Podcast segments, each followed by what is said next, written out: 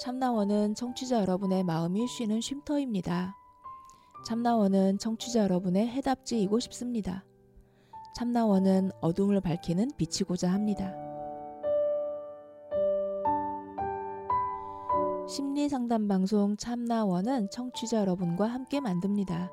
c h a m n a o n e 골뱅이 다음점 넷으로 참여 사연을 보내주세요. 사연을 보내실 때 연락처를 남겨주시면 연락을 드리고 일정을 예약합니다. 누구든 마음을 내시면 함께 하실 수 있습니다. 참나원은 여러분의 관심과 참여를 기다립니다.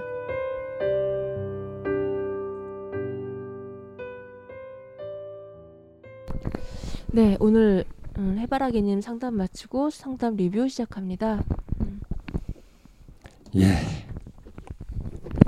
선생님 오늘 상담하시면서 좀 깝깝하셨었지 않아요? 현상편에서? 뭐 하루 이틀인가요? 저도 현상편에서 어, 해바라기님 상담 이렇게 현상 이끌어가면서 좀 당황스러웠어요. 어떤 면에서 당황스러우셨나요?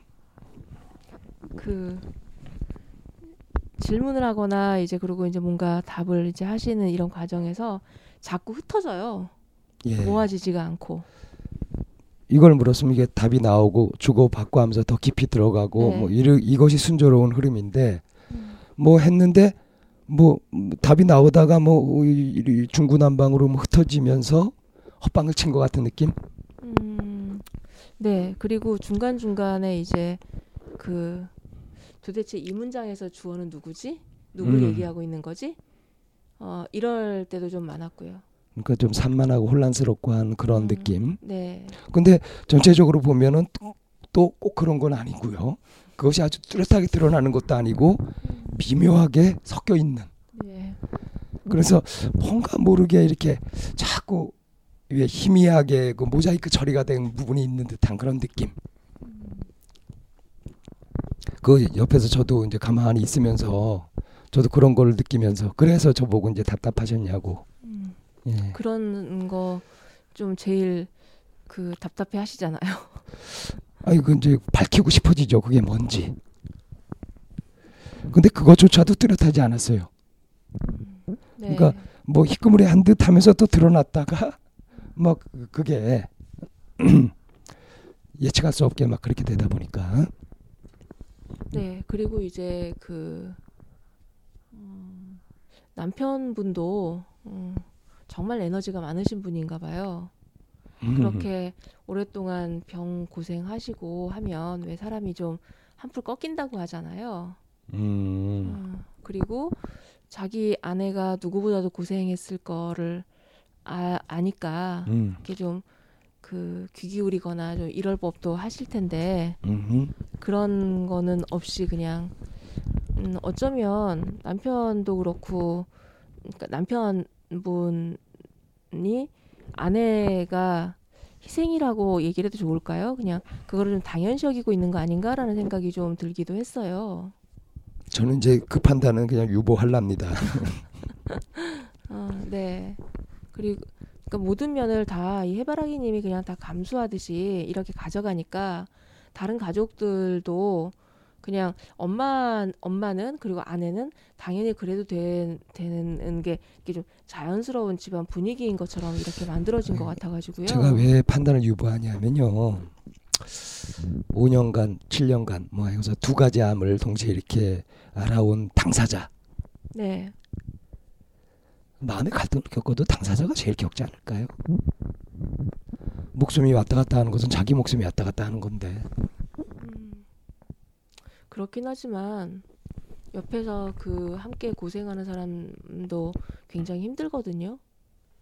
가장 힘든 거는 환자 본인이긴 하겠지만 이쌤 한번 생각해 보세요.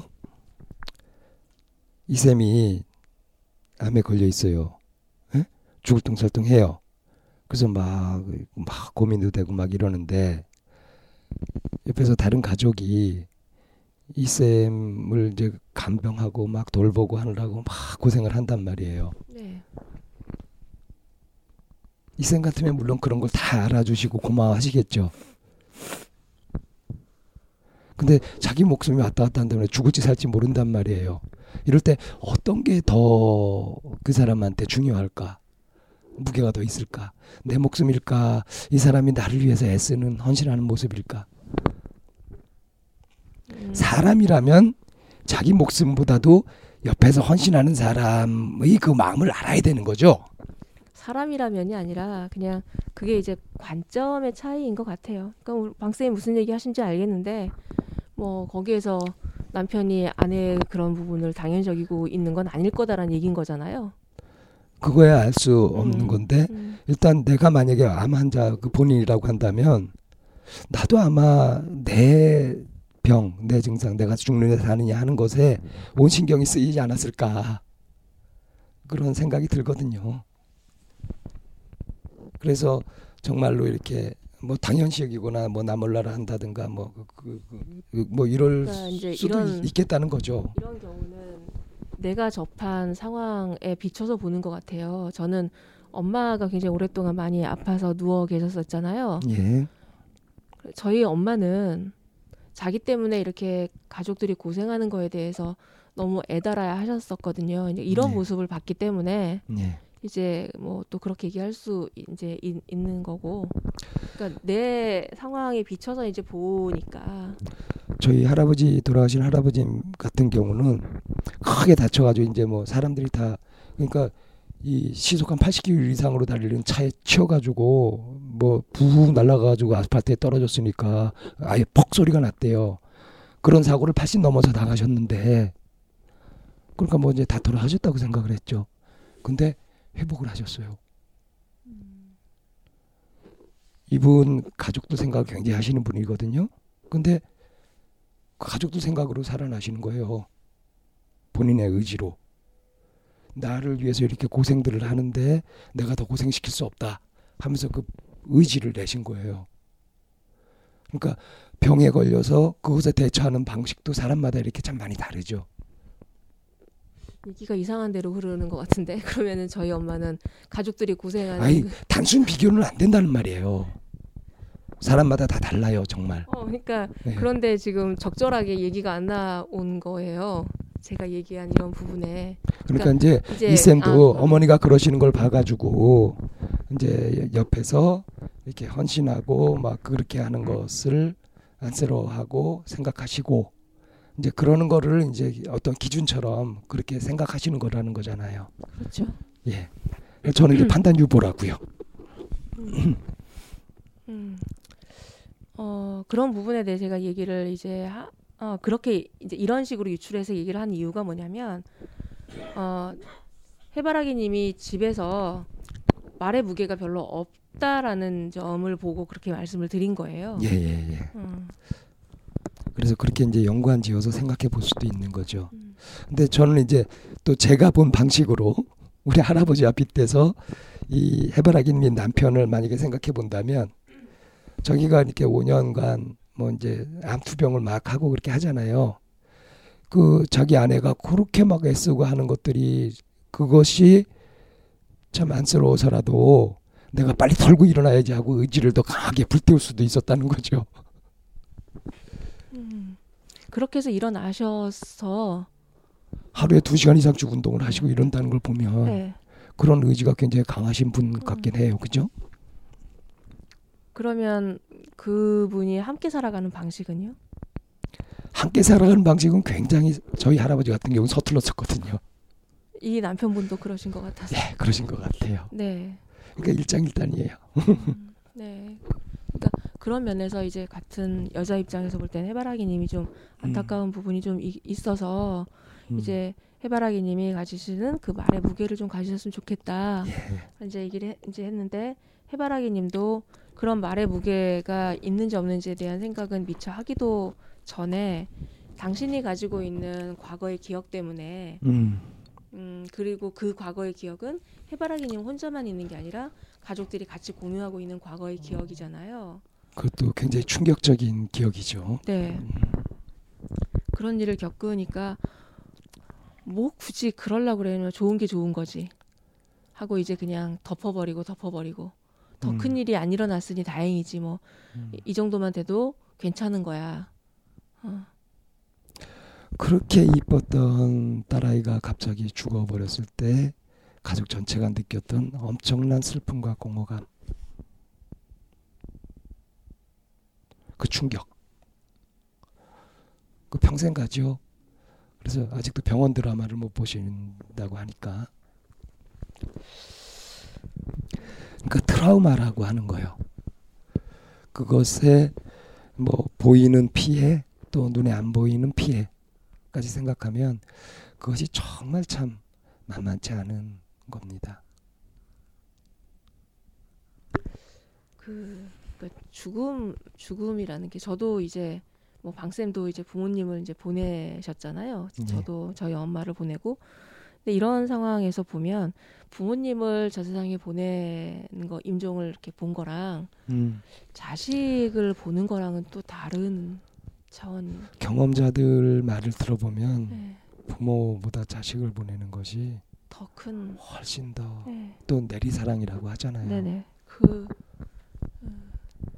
그러니까 하늘이 무너지는 것과 땅이 꺼지는 것 중에 음, 하늘이 무너지면 어디 그래도 좀 뭐 피한다든가 뭐 이럴 여지가 있을지 모르지만 땅이 꺼져 버리면 어떡해요? 갈 데가 없잖아요. 음. 자식이 가는 건 땅이 꺼지는 거잖아요. 음. 그래서 그거하고는 좀 비할 바가 음. 안 되는 부분인 것 같아요. 예. 그래서 보통 죽은 자식을 가슴에 묻는다고 네. 하는데 음, 또참 묘한 게 죽은 자식들은 하나같이 그렇게 이쁘고 눈에 나오도 안 아픈 자식들만 그렇게 죽어가는지 모르겠어요.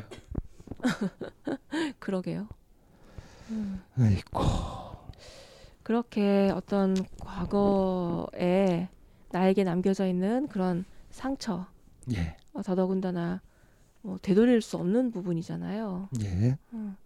그런 상처를 가지고 있을 경우에 이렇게 그 삶의 패턴이 방식이 해바라기님처럼 되어버릴 것 같기도 해요. 그냥 예. 적당한 선에서 타협해버리는. 음. 제가 옛날에 이제 상담했던 경우에 그런 케이스가 있었거든요. 이 중학교 1학년 남자 아이였는데 이렇게 상담을 왔는데 얘하고 얘기를 해보니까 애가 완전히 눈에 초점도 없고 멍하니 그래요. 그래서 얘하고 얘기를 쭉 듣다가 애하고 이제 어쨌든 상담을 하고 나서 그 이제 엄마를 만났어요. 근데 엄마가 생각보다 나이가 좀 많더라고요. 그래서 보니까 얘는 중학교 1학년인데 얘 형이 대학을 벌써 졸업할 때가 됐나? 훨씬 그렇게 나이 터울이 큰 형이 있고 그리고 이 엄마 얘기를 들어보니까 지금 살아있으면 고3이 되었을 중간에 딸이 있었다는 거예요. 음. 그래서 그 얘기를 듣기 전에 이제 제가 이제 애하고 상담한 얘기를 하면서 얘를 보니까 지난 3년간 얘는 부모가 없었다. 고아처럼 완전히 심리적으로는 얘는 완전히 고아였다. 얘한테 엄마가 없었다. 제가 그 얘기를 하니까 이분이 우시는 거예요. 그러면서 그 얘기를 하는 거예요. 3년 전에 이 아이 누나가 죽었다. 음. 갑자기 죽었다.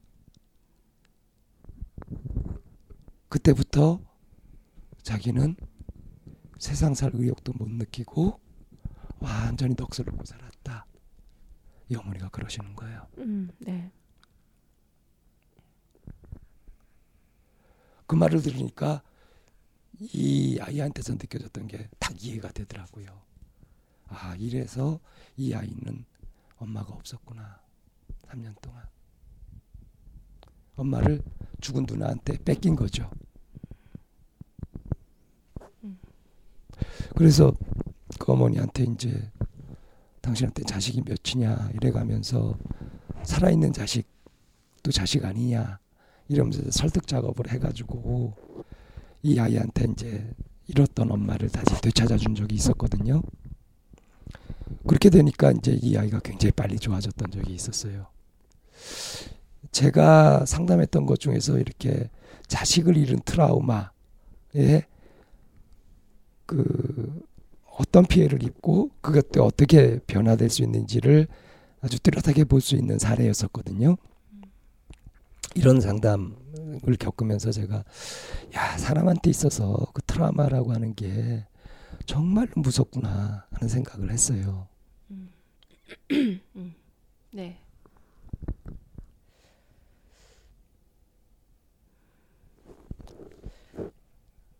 근데 거기 그러면은- 거기다 대고서 뭐라 할 수도 없잖아요. 그죠? 어떻게 해야 할까요?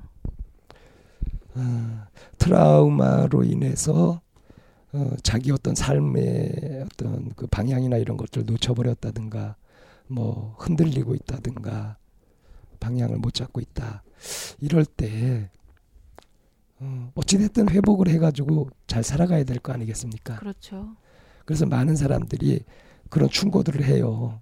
산 사람은 산 사람이니까 산 사람이 열심히 살아야 되지 않냐 뭐 한숨 들고 막 얘기를 하는데 근데 이 장례식에 가가지고 남편 일은 아내한테 그런 식으로 막 얘기하는 사람들이 있단 말이에요.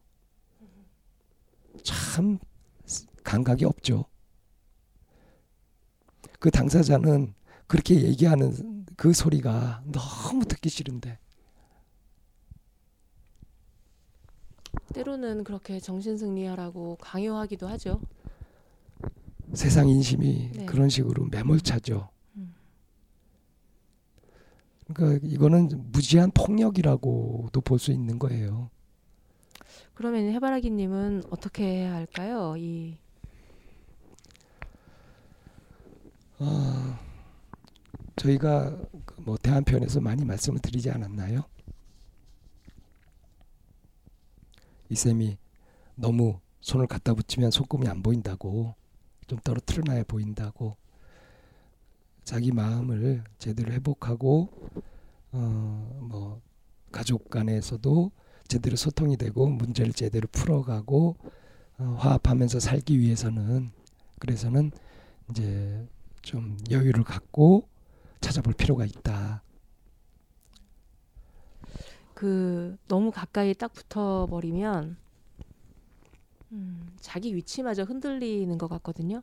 예, 제가 엄마가 돌아가시고 난 이후에 그야말로 음, 우리 가족 그러니까 아빠랑 아빠와 그리고 여동생하고 제가 이렇게 되게 좀 그 서로 똘똘 뭉치듯이 이렇게 이제 좀 지냈어요. 예, 어, 그리고 아빠, 특히 아빠하고 저하고 사이에서는 관계가 나빠져 버린 거예요. 음, 근데 그 관계가 왜 나빠지게 됐냐면 제가 아빠에게 엄마 역할을 하고 있는 건 거예요. 음, 그래서 그게 나도 옥조이고 아빠에게도 편치 않은 그런 상황들이 생기는 거를 어느 순간 이렇게 보면서 내가 지금 무슨 짓을 하고 있는 거지? 라는 생각을 하면서 그냥 나는 딸 노릇을 하고 아빠는 내 부모 역할을 하게 하는 게 그게 이제 거리를 네. 두게 되는 네네네. 거죠. 네. 예, 그래야 자기 자리를 네, 다시 네, 찾을 수 있는 네. 거죠. 그래서 내 자리를 이제 다시 찾아가는 이런 음. 시간들을 좀 보내게 됐거든요. 예, 그래서 그 왜 사람이 빈자리를 다시 메꾼다는 건 참 어려운 일이거든요. 메꾸려는 시도를 안 하는 게 좋아요. 네. 그죠? 그래서 차라리 그 자리를 메꾸려고 하는 것보다 내가 내 자리에서 내 일을 그냥 하는 게 충분한 추도의 마음을 가지고 네. 그리고 그렇게 해가는 것. 그것이 냉정해 보이지만 사실은 가장 현실적이고 현명한 방법이라고 볼수 있죠. 그렇죠. 그래서 그러니까 트라우마를 억지로 막 하려고 하는 것이 아니라 그냥 잘, 잘 기억하고 그리고 지금 현재에 충실하면 되는 거죠. 어쩌면 저 세상으로 간 따님도 그걸 바라고 계시겠죠. 그런 얘기들을 많이 하죠. 네. 예, 그것이 뭐 상식 상투적으로 들릴지는 몰라 들어 모르더라도 그것이 막 정말 맞는 것 같습니다. 음, 네. 아무튼 해바라기님 예, 잘좀 극복하셔가지고 어, 그 원하시는 대로 가정을 좀 화목하게 만드셨으면 좋겠네요. 네. 그럼 음, 해바라기님 상담 후 리뷰 여기서 정리하겠습니다.